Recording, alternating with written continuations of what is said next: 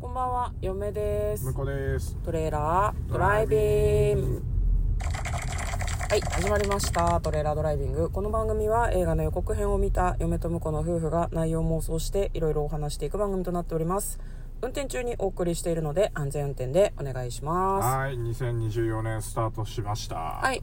あの一発目もいつも通りトレドラメインスタジオの方から映画の妄想をお届けしたいと思いますはい、今年もどうぞよろしくお願いいたします。お便りが来ております。はい読みます。ラジオネーム、アスーさん。こんにちは。薬屋の独り言について語ってくれて嬉しかったです。あらすじ、全然上手だと思います。これ、嫁が褒められてるのね。あそうですね、はいえーラブヒナを知らず、やれやれ系は聞いたことなかったですが。 ほら なかったですが、オタクの私にはなんとなく伝わりました。質問会も相変わらずお二人の考えや好みが分かって面白かったです。とのことです。これ番外編の話の時だったかなそうですね。はいはい。で、えっ、とですね、こん今回お聞きしたかったのですが、今流行りの鬼太郎誕生ゲゲゲの謎映画予想と映画館に行っての感想はあげる予定はないのでしょうか私はアニメが好きで、あまりに SNS で感想が流れてくるので気になって、母親に八つ墓村だと思って、話題だからとプレゼンをして一緒に行ってもらいました。結果、震えて怖かった。帰りたくないと怯えてたので、え、怖かったのに帰りたくないんだ。ああ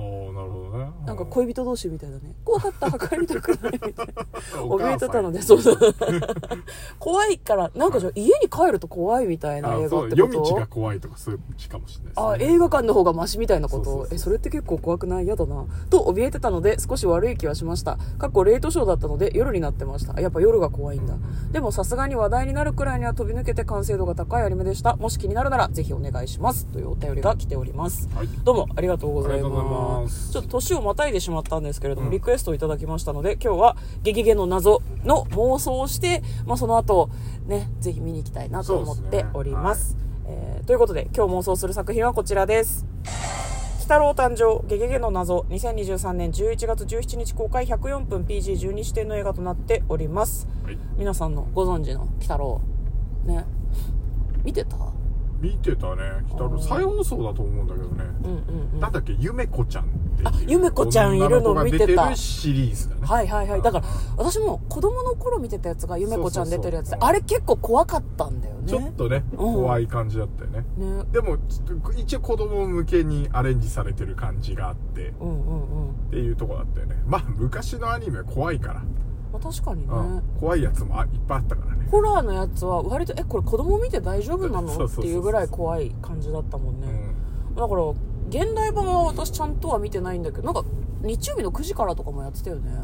あやってます何年か前にやってて、うんまたもう一回シーズン変わってやってたような気がしますけどなるほどそれはあんま見てないからなんか猫娘がすげえ可愛くなってってるみたいなそうそうそうそう噂だけ聞いてますね令和版なんか可愛いらしいっていう、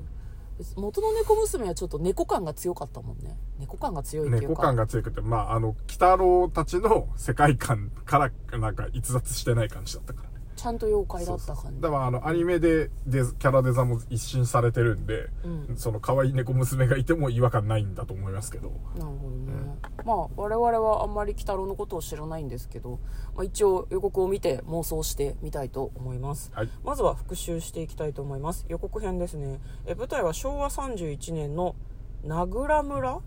です、まあ、そこに、えー妻を探すかつての目玉親父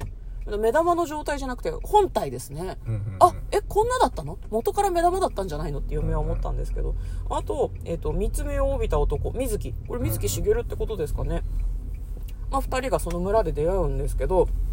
えっと、なんかその物語には血液製剤 M とか謎の一族とか猟奇殺人とかなんかそういったものが関わっているようですゆめこちゃんみたいなうんリボンつけた女の人が出てきたりとかもしてましたしネズミ男みたいなてかあれはネズミ男だったと思うんだけどそうだね、キャラ的にはね。ね、出てきていましたこの運命が導くのは恐怖か、えーそれとも何でしょうね恐怖なのか何なのかみたいな感じの予告編でございました恐怖か救いかうんでまあその鬼太郎の出生の物語鬼うんうん太郎誕生の物語というようなことでしたでは内容の方妄想していきましょうトレーラードライビングはいちょっとなんか予告難しかったですねそうですね。うん、種類がねなんか普通の予告とあのなんか特別予告みたいな、ファイナル予告って書いてありましたね。うん、2種類あったんですけど割とこう断片的だったのであんま分かんなかったかなね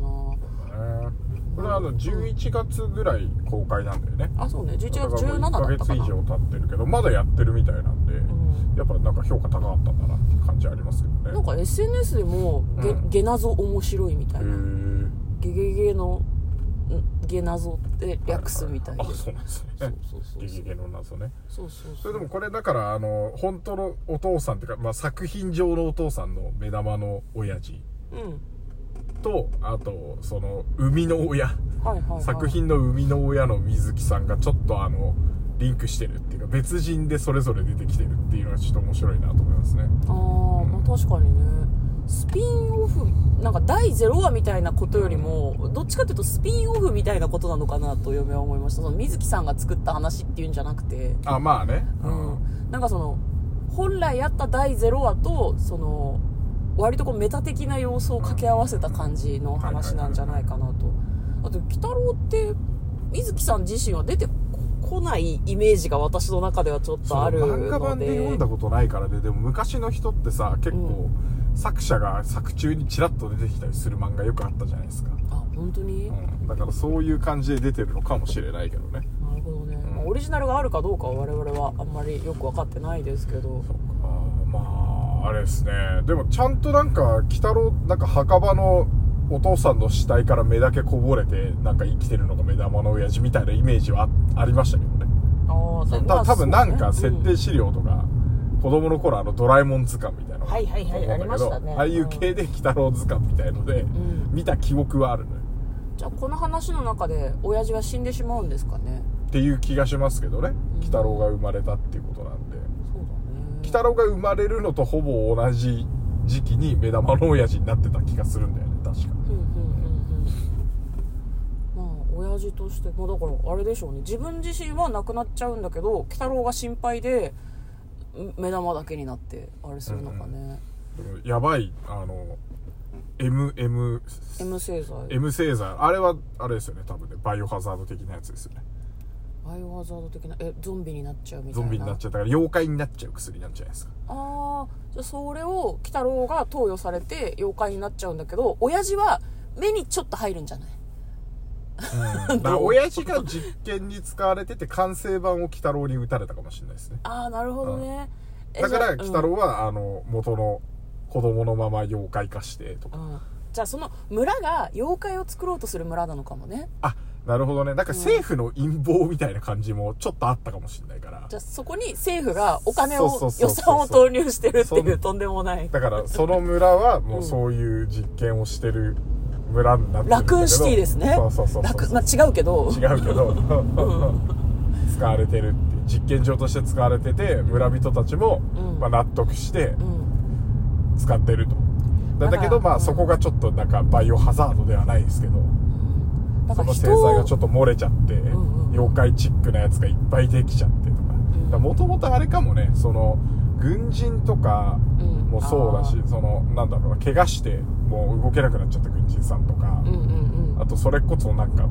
う死刑囚みたいなあ、はあはあはあ人たちんをこう実験台に使ってたのかなっていうなるほどじゃあやっぱ政府がそこは実験台としてその薬が出来上がったら政府も、まあ、流用しようというふうに考えてうんちょっと癒着があったのかもしれないですね村とそうですねうんまあそれか村全体でっていうより村の人たちは生贄を捧げないと山の神が怒るとか信じてて、一番偉い村長みたいな人しか真実を知らないとかはありそうだよね、あーはいはいはいあれゆめこちゃん的なキャラクターが気になりますねうん、いやあの子が多分いろんな人を連れてくるんじゃない可愛いから村にあああの子が一番になってたとそう、助けてくださいっていう風に言うんだけど、あの、助けてくださいって言って、助けようとした人も、その、使われちゃうみたいなはいはいはい感じなんじゃないのかな。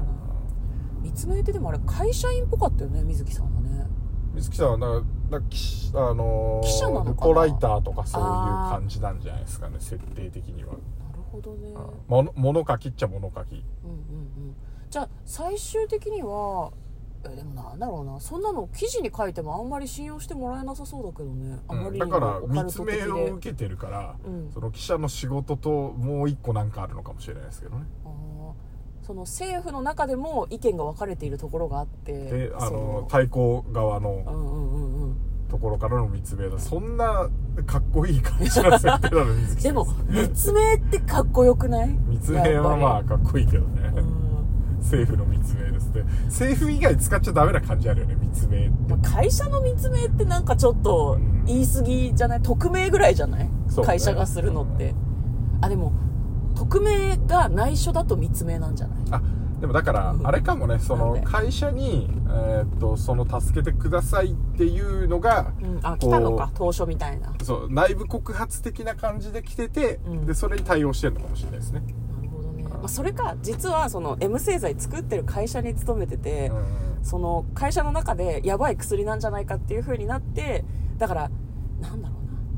うな難しいよねその村を崩壊させてしまったら自分の会社が倒産しちゃうから、なんかそこはあの密命と別のことを水木さんはするかもしれないよねああなるほどね、うんはいはいはい密命いやでも水木さんが製薬会社だとなんかややこしくあまあ確かに ねじゃあやっぱ記者の方がいいか記者の方が楽楽っていうとあれだけどじゃあ記者いやだから水木北郎のパパの方が、うんこうなんか目玉の親父って言いづらいのなんかなんだろうね北郎 のパパ北郎元目玉の親 父いや元じゃないなこれからなるから予告に も、え、め、だって目玉の親父の元でしょ、あれは。元目玉の親父じゃなく元ない目玉の親父じゃななんつったこれから目玉の目親父。玉の親父の元 元。親父は元うん。親父の元が、ん 親父の元が製薬会社とかかもしれないね、ああ、なるほどね。だからそういう研究してたんだけどはい。であと自分の子供を助けるためにとかあそれは自らが生み出したっていうかそこに加担しようとしたのかもしれないけどでもなんかあ。はい、ということで、お時間になりました。はい、嫁と向こうのトレーラー、ドライビング、まったね。お便りありがとう。ありがとうございました